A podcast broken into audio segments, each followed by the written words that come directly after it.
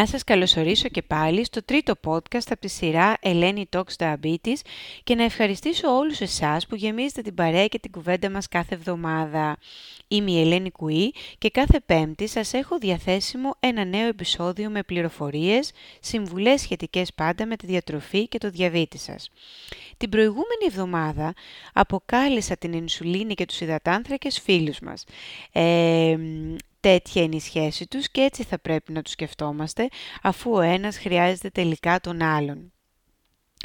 Ψάχνοντας εάν κάποιος ψάξει για υδατάνθρακες, η πληροφορία που υπάρχει είναι τόσο πολύ ε, και μαζί με την τόση πληροφορία εγώ θα πω ότι έρχεται και το μπέρδεμα. Γι' αυτό λοιπόν σήμερα σκέφτηκα να δώσουμε πέντε απλές αλήθειες για αυτούς τους φίλους μας, τους περίφημους υδατάνθρακες. Νούμερο 1. Υδατάνθρακας δεν είναι μόνο το άμυλο.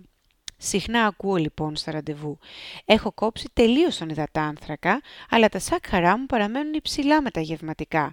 Και όταν ρωτάω ποια ήταν αυτά τα τρόφιμα που κόπηκαν, ακούω συνήθως ψωμί, μακαρόνια, ρύζι, γενικά το αλεύρι και τελικά αυτό που κόπηκε ήταν το άμυλο, μία από τις κατηγορίες υδατανθράκων. Πάμε λοιπόν να ξεχωρίσουμε ότι κάτω από την ομπρέλα υδατάνθρακα έχουμε το άμυλο, έχουμε τα απλά σάκχαρα και μία μικρή κατηγορία της φυτικές ίνες. Στο άμυλο λοιπόν που συνήθως είναι αυτό το εύκολο που κόβουμε οι περισσότεροι, έχουμε το σιτάρι, βρώμη, κρυθάρι, ρύζι και όλα τα παράγωγά τους, μακαρόνια, ε, ψωμί, μπισκότα, το κούσκους, το πληγούρι, η κοινόα ανήκουν σε αυτή την κατηγορία αμύλου, άρα και στις πηγές υδατανθράκων. Άμυλο επίσης έχουμε σε ορισμένα λαχανικά, απλά όπως ο αρακάς, το καλαμπόκι, ε, πατάτες, γλυκοπατάτες είναι πηγή αμύλου. Έχουμε ε, άμυλο στα όσπριά μας, στα φασόλια, τις φακές, τα ρεβίθια. Έχουμε και κρυμμένο άμυλο στα παναρισμένα τρόφιμα, όπως οτιδήποτε σε κροκέτες ή κοτομπουκές. Ε, έχουμε κρυμμένο άμυλο σε ορισμένα έτοιμα ε, προϊόντα κρέατος όπως τα λουκάνικα. Και επίσης στην ίδια κατηγορία του υδατάνθρακα έχουμε και τα λεγόμενα απλά σάκχαρα που μπορεί να είναι από την απλή ζάχαρη την οποία προσθέτουμε στο τσάι μας, στο καφέ μας, στα γλυκά μας. Στην ίδια κατηγορία ανήκει το μέλι. Έχουμε τα σάκχαρα την ε, φρουκτόζη από τα φρούτα μας, τους χυμού μας, χυμούς μας. Όταν λέμε φρούτα εννοούμε σε οποιαδήποτε μορφή τους, φρέσκα, αποξηραμένα, κομπόστες. Έχουμε επίσης τη λακτόζη που βρίσκουμε στο γάλα και το γιαούρτι μας και σε οτιδήποτε προϊόν ε, ξεκινάει από αυτά, όπως τα smoothies που είναι πάρα πολύ της μόδας και κοινά πλέον και τα milkshakes. Οι φυτικές ίνες, η μικρή αυτή κατηγορία ε, υδατανθράκων που βρίσκουμε στα όσπρια, στα λαχανικά, σε ολικής άλεσης δημητριακά και αμυλούχα τρόφιμα και στα φρούτα μας, είναι ε, είδος υδατάνθρακα που όμως δεν, δεν πέπτονται, δεν τα δηλαδή ε, απορροφούμε, μειώνουν τις μεταγευματικές εχμές, αυξάνουν τον κορισμό μας γιατί κάνουν επίσης το γεύμα το οποίο είχε πολλές φυτικές ίνες να απορροφάται πάρα πολύ αργά. Το γεγονός ότι δεν πέπτονται, για να μιλάμε και απλά, σημαίνει ότι δεν θα επηρεάσουν σαν παραδοσιακός υδατάνθρακας και τις γλυκόζες του γεύματος. Άρα λοιπόν, όταν μιλάμε για υδατάνθρακες, δεν είναι μόνο το άμυλο, δεν απαγορεύονται, απλά πρέπει να ξέρουμε να τους υπολογίζουμε και σωστά. Δεύτερη μεγάλη αλήθεια, στην ερώτηση πόσους μπορώ να φάω ή πρέπει να φάω μες την ημέρα, ε, η απάντηση είναι ότι δεν υπάρχει χρυσός αριθμός γραμμάρια υδατανθράκων που πρέπει ο καθένας μας να καταναλώσει κάθε μέρα. Εδώ να ξαναπούμε πως ο υδατάνθρακας είναι το καύσιμο υλικό του οργανισμού και περίπου το 90 με 100 το 90 με 100% του υδατάνθρακα που θα φάω μετατρέπεται σε γλυκόζη, δηλαδή σε άμεση πηγή ενέργειας. Κατά γενική υπόδειξη και αναλογία για ενήλικες και παιδιά που θέλουν να διατηρήσουν μια ισορροπημένη διατροφή, ο υδατάνθρακας μπορεί να καλύψει το 45 με 55% των θερμίδων καθημερινά. Αλλά ξαναλέω, δεν υπάρχει απόλυτος αριθμός σε γραμμάρια, ούτε ακόμα για, ε, και ειδική σύσταση για άτομα με διαβήτη. Το πόσο υδατάνθρακες χρειάζεται ο καθένας μας, έχει δεν έχει διαβήτη, εξαρτάται από το μέγεθος, το ύψος βάρος μας, την ηλικία μας, το επίπεδο δραστηριότητας του καθενός μας ε, και φυσικά τις ανάγκες μας σε ανάπτυξη. Τώρα, υπάρχει μία ένδειξη πως ο εγκέφαλος για να λειτουργήσει σωστά χρειάζεται ημερησίως γύρω στα 130 γραμμάρια υδατάνθρακα. Άρα λοιπόν πρέπει να, όπως είπαμε προηγουμένως, η γλυκόζη είναι το πρώτο καύσιμο υλικό για τον οργανισμό. Πρέπει λοιπόν να ξεκαθαρίσουμε ότι χρειαζόμαστε κάποια ε, ποσότητα υδατάνθρακα μέσα στην ημέρα. Υπάρχει αυτό το μήνυμο με ένδειξη κατανάλωσης το 130. Επίσης, οτιδήποτε μεταξύ 130 και 230 γραμμάρια υδατάνθρακα στην βιβλιογραφία και στις συστάσεις χαρακτηρίζεται ως μία μέτρια κατανάλωση που μπορεί να εξυπηρετήσει τις ανάγκες μας, ε, τις καθημερινές σε ενέργεια. Αλήθεια νούμερο 3. Υπάρχουν όντως κάποιοι συνήθεις ύποπτοι, όπως τους λέω εγώ, ε, μακαρόνια, ρύζι, πατάτα, που είναι τρία πολύ συνηθισμένα τρόφιμα, αλλά κάπως ταλαιπωρούν στον υπολογισμό τους. Δύο βασικά πράγματα εδώ που πρέπει να γνωρίζουμε. Όταν συμβουλευόμαστε τις ετικέτες τροφίμων για να δούμε τι περιεκτικότητα έχει το συγκεκριμένο μακαρόνι ή ρύζι, για παράδειγμα, σε υδατάνθρακες, η πληροφορία εκεί είναι σε άβραστο, ξηρό βάρος και το ίδιο συμβαίνει και στους περισσότερους οδηγούς. Άρα λοιπόν ξεκαθαρίζουμε ότι αυτό που διαβάζουμε όταν θέλουμε να υπολογίσουμε το μακαρόνι και το ρύζι μας στις ετικέτες τροφίμων είναι άβραστο.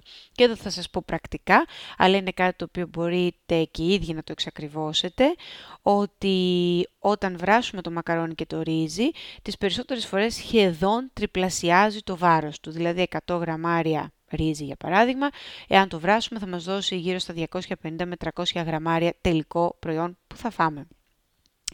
Τώρα, η πατάτα επίσης ταλαιπωρεί μερικές φορές και η αλήθεια είναι ότι εάν έπρεπε να συγκρίνω 100 γραμμάρια ψητή πατάτα, τηγανιτή ή σε μορφή πουρέ, η τηγανιτή πατάτα στα 100 γραμμάρια ξεκινάει στα 30 γραμμάρια υδατανθράκων και τα υπόλοιπα ακολουθούν με μικρότερες περιεκτικότητες σε υδατάνθρακα. Άρα θα πρέπει να ξέρουμε λίγο ότι υπάρχουν και διαφορές στην περιεκτικότητα ανάλογα με το πώς τελικά προετοιμάστηκε και μαγειρεύτηκε το αμυλούχο τρόφιμό μας.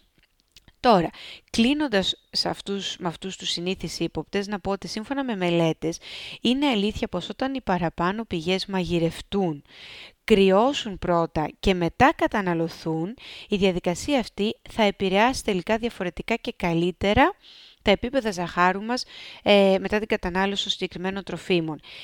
Κάποιοι από τους υδατάνθρακες που περιέχουν τα τρόφιμα αυτά μετατρέπονται σε αυτό που θα διαβάσετε συνήθως ε, ακούγεται σαν ανθεκτικό άμυλο. Άρα όντως είναι αλήθεια αυτό που ίσως έχετε ακούσει, ότι μετά την ε, διαδικασία του να μαγειρευτούν, κρυώσουν και καταναλωθούν, η, το αποτέλεσμα στα, στις γλυκόζες, τις μεταγευματικές, είναι πιο ήπιο. Τέταρτο σημείο τους μετράω, αλλά χρειάζεται ακρίβεια στο μέτρημα, είναι μία ερώτηση ε, που συνήθως δέχομαι. Εδώ θα απαντήσω με επίσημα δεδομένα και γνώσεις από μελέτες. Ναι, έχει σημασία η ακρίβεια, με μία λογική όμως, χωρίς να ε, κάνει διαφορά εάν θα έχουμε 2, 3 ή 5 γραμμάρια απόκλησης στην, ε, στον υπολογισμό των υδατανθράκων.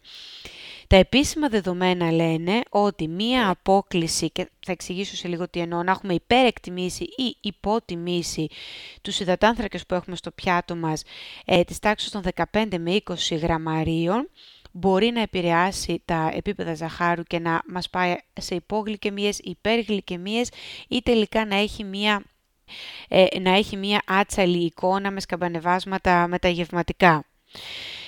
Αυτό που ξέρουμε είναι ότι οι άνθρωποι που υπολογίζουν τους υδατάνθρακες για περισσότερο χρονικό διάστημα, δηλαδή αυτοί που έχουν τη μεγαλύτερη εμπειρία, ε, κάνουν και τα περισσότερα λάθη. Θα μου πεις τώρα Ελένη γιατί συμβαίνει αυτό; Νομίζω ότι απλά επαναπαυόμαστε στη γνώση και σε μία δουλειά που έγινε στην αρχή της διάγνωσης ή όταν άλλαξε η θεραπεία, μπήκαμε στην αντλία και ξαναπιάσαμε το θέμα καταμέτρηση υδατανθράκων. Μετά συνηθίζουμε, χαλαρώνουμε, παίρνουμε αέρα τι να πω, και αρχίζουν εκεί τα λάθη. Οπότε η δική μου συμβουλή είναι ότι κατά καιρούς, μια-δύο φορές το χρόνο, ας ξαναεκτιμούμε το πιάτο μας και τους υδατάνθρακες, ώστε να μην χάνουμε και την αρχική γνώση και ικανότητα. Ε, τα επίσημα δεδομένα, επίσης από μελέτες, μιλούν για υπερεκτίμηση σε γραμμάρια υδατανθράκων, στο ρύζι, μακαρόνια, γλυκά και γενικότερα στα σνακ και από την άλλη πλευρά δείχνουν ότι ο περισσότερος κόσμος υποτιμάει σε υδατάνθρακες τα κυρίως του γεύματα, δηλαδή το μεσημεριανό και το βραδινό, όπως επίσης τα δημητριακά πρωινού και τα αναψυκτικά. Είναι δηλαδή ομάδες τροφίμων που έχουν τελικά περισσότερους υδατάνθρακες από αυτά που τους δίνουμε αξία και τελικά α, μονάδες ινσουλίνης. Στην πέμπτη αλήθεια για σήμερα όσον αφορά τους υδατάνθρακες, πάμε να ξεκαθαρίσουμε ότι προϊόντα που δηλώνουν ότι είναι χωρίς ζάχαρη, δεν σημαίνει ότι είναι χωρίς υδατάνθρακα.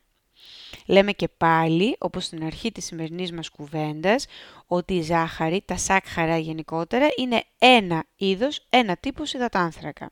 Τώρα, για να φέρει ένα προϊόν την ένδειξη χωρίς σάκχαρα, επισήμως το προϊόν αυτό δεν πρέπει να περιέχει περισσότερο από μισό γραμμάριο ζάχαρης στα 100 του γραμμάρια. Όταν ένα προϊόν θέλει να φέρει την πληροφορία ότι είναι χαμηλό σε ζάχαρα, τα ζάχαρα του προϊόντος αυτού, όταν πρόκειται για στερεό προϊόν, δηλαδή μπάρες, μπισκότα, δεν πρέπει να περιέχουν παραπάνω από 5 γραμμάρια ζάχαρης στα 100 γραμμάρια του προϊόντος και όταν αυτό το προϊόν είναι σε υγρή μορφή, βλέπε ροφήματα ε, ή χυμούς, είναι χαμηλής περιεκτικότητας σε ζάχαρα όταν στα 100 ml του έχει λιγότερο από 2,5 γραμμάρια ζάχαρα.